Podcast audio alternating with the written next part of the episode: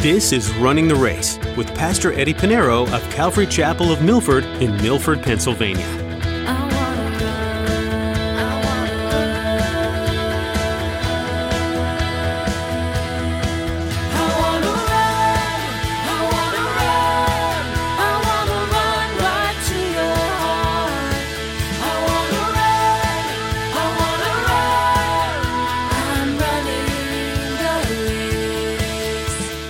Let all things be done decently and in order. God is a God of order. His house must be a house of order. The church must be in order. There was order in the law. There was order in the priesthood in the Old Testament. There was order in the sacrifices. There was order in how to build the tabernacle. There was order in the very beginning with creation. Can we all agree that often this world feels like chaos? In today's message, Pastor Eddie says that God is a God of order. He started the world with order and wants order.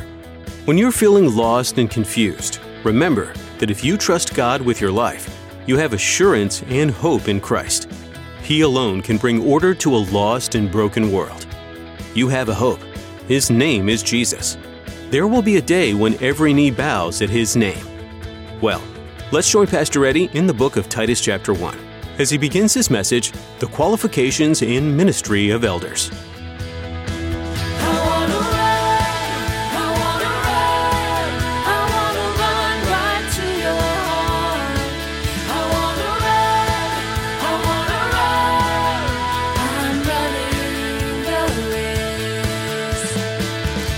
We're going to read Titus chapter 1, verses 5 through 16. Verses 5 through 16 of Titus chapter 1. Paul writes, For this reason I left you in Crete, that you should set in order the things that are lacking, and appoint elders in every city as I commanded you.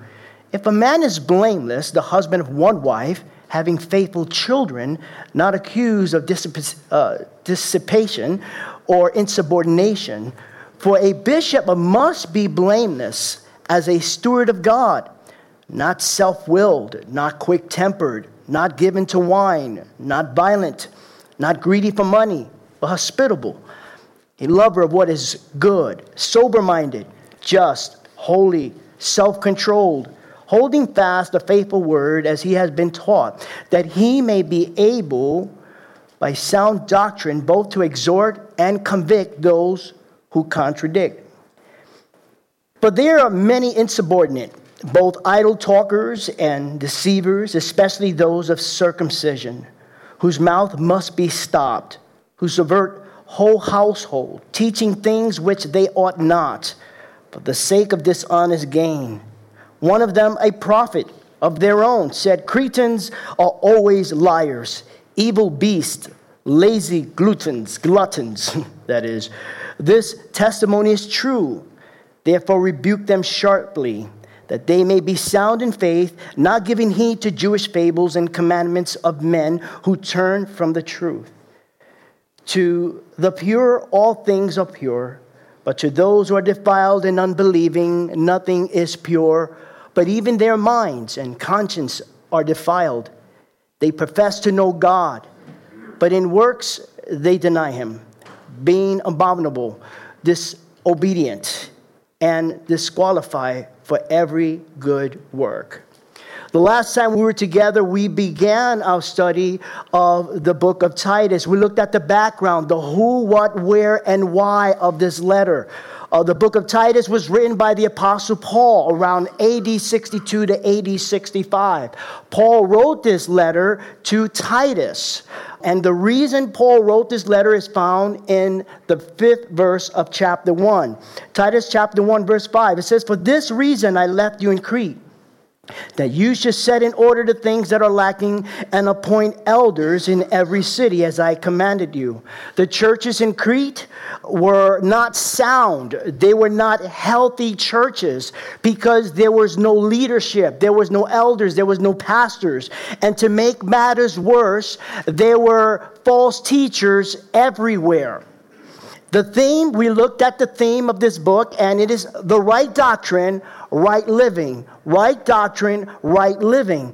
In regards to right doctrine, Paul writes in verse 9 of chapter 1, it says, holding fast the faithful word as he has been taught, that he may be able by sound doctrine. The word sound is mentioned five times in this letter. In all three, it's only three chapters. Sound is mentioned five times.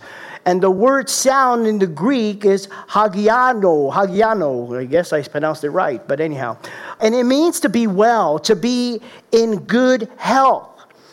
And if Christians and the church, they can't, we cannot be well, we cannot be in health, good health spiritually if we're not doctrinally sound in the Word of God. And many of you know, many Christians, they fall and then go into this cycle where they go, and they, they have a relationship with God, and then they drift away, and then they have a relationship with God. They're like a tumbleweed, no roots. And because they're not in sound doctrine, it's not healthy. Also, not only is it right doctrine, but also right living.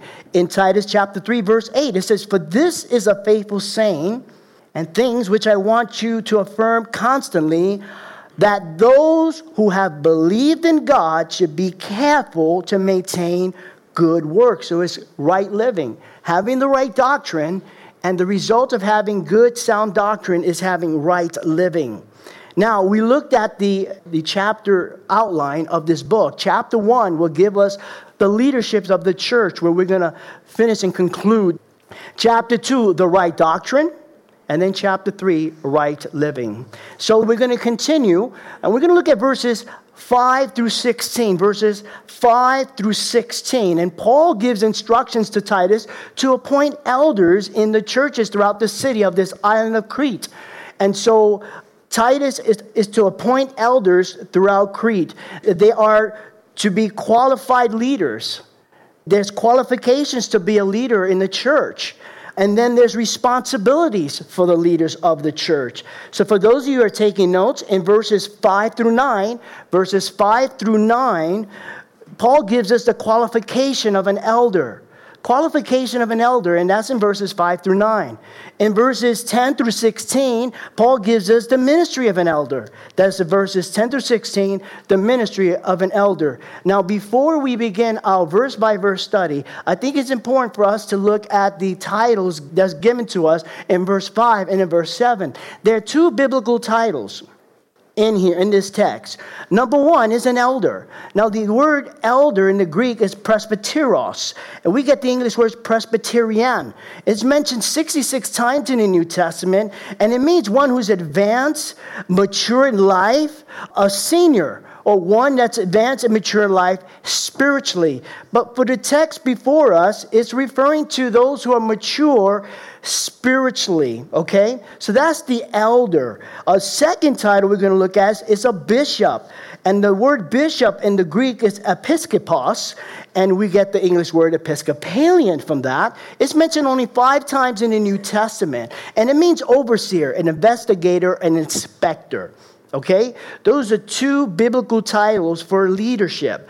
I want to give you one more because, for the sake of, uh, you know, our, the common title we use today is pastor.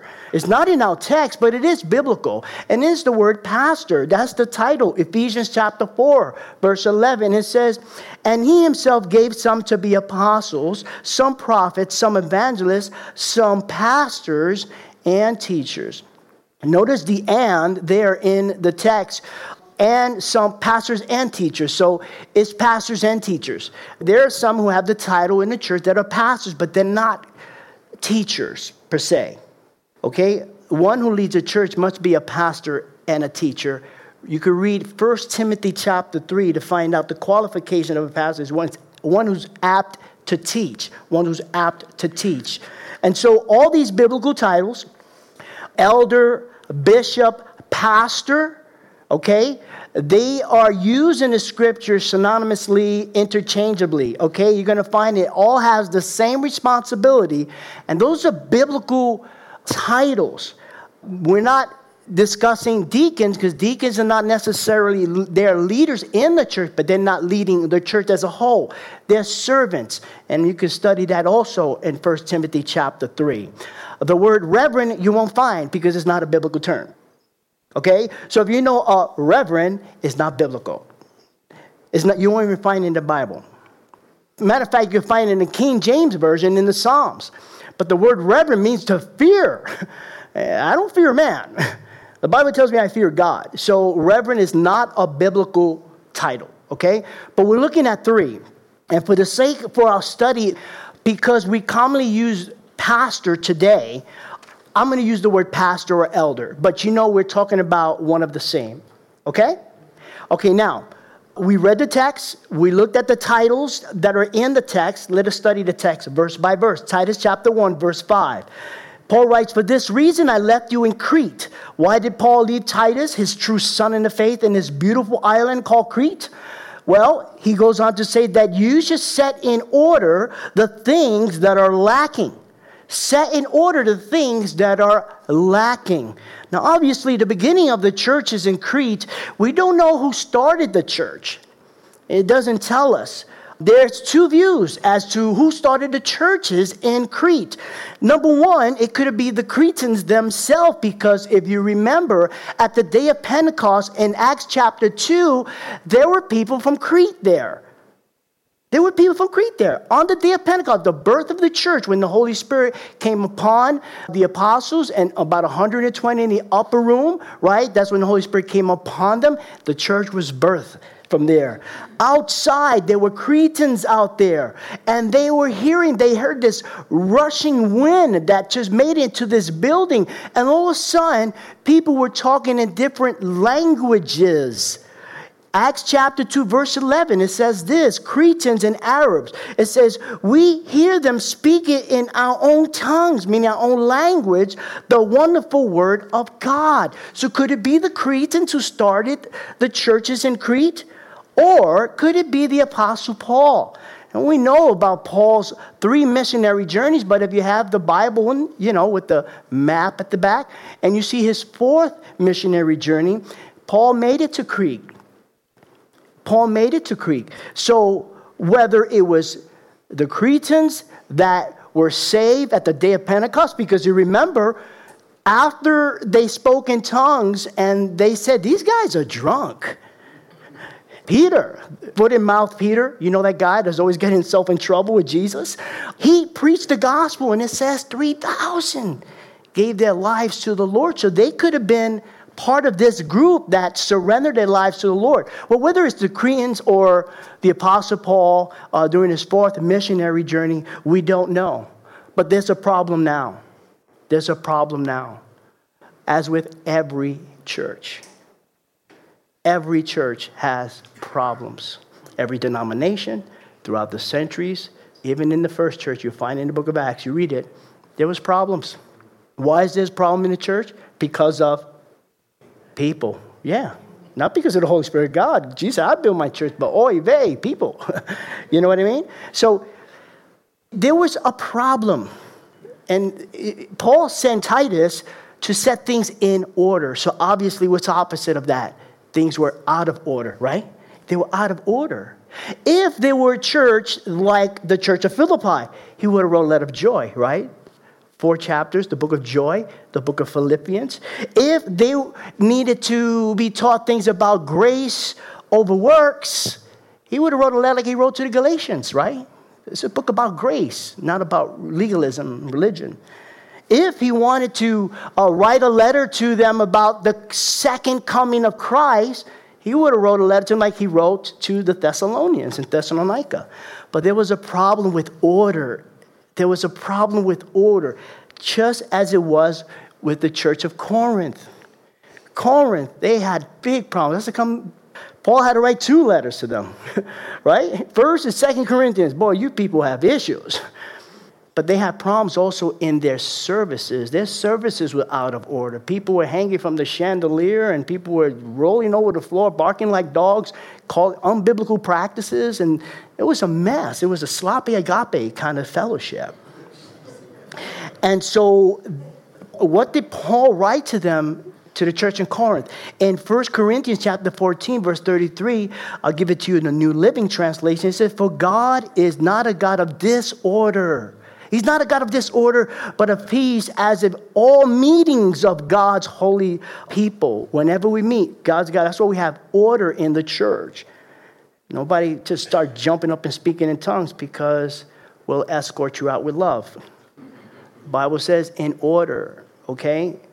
And so if you bring attention to yourself, then you're not in order. You can't say, Oh, I feel the Holy Spirit. You could feel with your earlobes or your toes. One of the fruits of the Spirit is self control. The Holy Spirit cannot contradict itself. You can say, Oh, it's the Holy Spirit. No, if God, the Holy Spirit can force you to do something, it'll force you at the cross. Okay? So, there needed to be order in the worship services. And then also in 1 Corinthians chapter 14, verse 30, he goes on to say, Let all things be done decently and in order. God is a God of order. His house must be a house of order. The church must be in order. There was order in the law. There was order in the priesthood in the Old Testament. There was order in the sacrifices. There was order in how to build the tabernacle. There was order in the very beginning with creation. There was order even before creation because God is a God of order and everything he does is in order. So, Paul sends Titus to set things in order to things that are lacking. To set in order, it's really a medical term. And, and, and it, it was applied to the setting of crooked limbs. So, back in those days when Paul, he's actually using a medical term that they're very familiar with. Okay? And it means to set things that are crooked. So, Titus to set things in order, set straight, and what it was, what is it that he was trying to set in order is doctrine and practices. Doctrine and practices in the church. So in verse 5, he goes on to say, For this reason I left you in Crete, that you should set in order the things that are lacking, and appoint elders in every city as I commanded you. This is exactly what Paul the Apostle did. Remember when he was with Barnabas? When he was with Barnabas, when they went to Lystra, Iconium, Antioch, it says that they appointed elders in the church. That is part of the plan of the church. Just, you know, once the church gets to a certain size, my opinion, my opinion, okay? Don't say, hey, this is what Pastor Eddie said. My opinion, I don't think a church should be 200, 300, no, I'll say 500 or 1,000, and the church hasn't planted any churches. By that time, when you have a church about 300 or 500, you should be sending people out. Not just anybody, because everybody wants to be a pastor. And you could be a pastor ordained online. Yeah, seriously. You could be ordained. You want to be ordained? Go online. It's not biblical. But I think the church should be sending people out. This is what the Apostle Paul did. In Acts chapter 14, verse 23, it says, So when they, speaking of Paul and Barnabas, had appointed elders in every church and prayed with fasting, they commended them to the Lord in whom they had believed. The church should be flourishing, the church should be growing. And here, Titus was commanded by the Apostle Paul. He now has the authority, acting as an apostolic agent on behalf of the Apostle Paul, and he's appointing elders. Now, with that said, appointing elders, we're going to look at the qualifications, the biblical qualifications of what is required of an elder, pastor, bishop. Because sadly, throughout the history of the church, throughout the centuries, every denomination, now hear me clearly, every denomination has added to the requirements, the biblical requirement, or taken out some of the requirements, or have done both, added and taken out. And this is why there's problems with leadership. Well, there's always be problems with leadership. You could say, well, there's problem. Yes, there's problem everywhere. Hey, you know, no one can say, hey, Pastor Eddie, you should have thought twice before you point to someone. You know, I hear that, not a lot, but I hear other people say that to others. Well, you're going to need to think twice. Well, we know that. Did you tell God, hey, Lord, you should have thought about Lucifer before you created him? or you should say, Jesus, you are the one who appointed Judas, right? Is inevitable. Because of what? People. Okay? But they have added or take away from the biblical requirements of what it is to, to be a pastor, the qualifications, the requirements. before they ordain anyone. And nowadays, it's just by election. And what happens with election? Okay, we know what happens with elections, right? But what happens is the most popular guy, or is the guy who ties the most. That's not the way God picks people. He told Samuel, Samuel, you look at man in the outward appearance, I look at man of the heart. Okay? Samuel was looking for a nice, for the next king of Israel. And he was looking at all of the sons, and he said, Hey, there's one more missing. Yeah, he's out, and he smell, he's the youngest one. He smells like sheep. You don't want him in here. He's outside. And it was King David. So, you know, it's different. When God appoints, God elects, ordain, it'll be obvious the fruit of their ministry, but there are requirements. Requirements. Now, with that said, I want you to pay attention because you may say, well, this text, Pastor, it doesn't apply to me. I have no intentions of becoming a pastor. I have no intention to go to cemetery, I mean seminary. Some of you got it. You already began your barbecue, which is tomorrow, okay? Stay here, no, just kidding. Um, but here, think about this. It's applicable for all of us, okay? It's two reasons. Number one, why you need to read this. Number one, it's in the Bible. Number two, so that you would know what's required of me. Or if you plan, if you're visiting here, you're visiting us for, you want to know what is required biblically from a pastor. Looking for a church? You need to find out what's required of a pastor. And thirdly, it's applicable for all of us. So we're going to see, and we'll find this at the end. Now, verses 6 through 19 is going to give us, and we're studying verse 5 through 9. I'm sorry, verses 5 through 9 where we're going to find qualifications of a pastor. But in verses 6 through 9, we're going to look at 18 requirements. 18 requirements. 18 requirements that qualifies one to be a pastor in the house of God biblically, okay? Biblically. And you're going to find, I'm going to let you know right up front, you're not going to find here where it says you need a degree. You're not going to find that. It's important. I'm not knocking it down. It's good you know, study the Bible, go to Bible college. But you're going to find that's not a requirement here. Okay? So 18 requirements, and they're broken up into two. There's the positive, there are positive, and then there's negative in these 18 requirements of a pastor. Okay? So the negative characteristics of the pastor, the negative things a pastor must avoid. Pastor must avoid some of these negative requirements, and then there are positive qualities a pastor must pursue. Okay, so it's broken up into the 18 from verses 6 through 9. Let's look at the first one.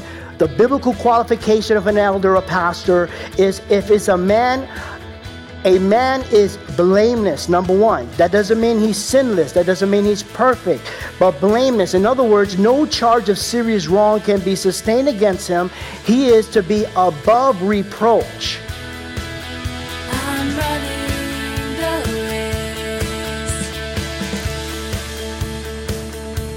Thanks so much for joining us today here on Running the Race. Pastor Eddie has been talking us through the book of Titus. As you read through this book, you'll learn that Paul really emphasized that the foundational roots of Christianity are found in believing that Jesus, God the Son, came as a human and lived with humanity as his ministry came to fruition. If people don't believe that Jesus is God and that he was also fully man, then there's not much to stand on when it comes to your faith. We trust that this study through Titus is bringing you to a deeper realization of who Jesus is as you walk with Him today. If you're looking for help applying this to your life, here's Jessica with an invitation just for you. We'd love to have you come join us at Calvary Chapel of Milford.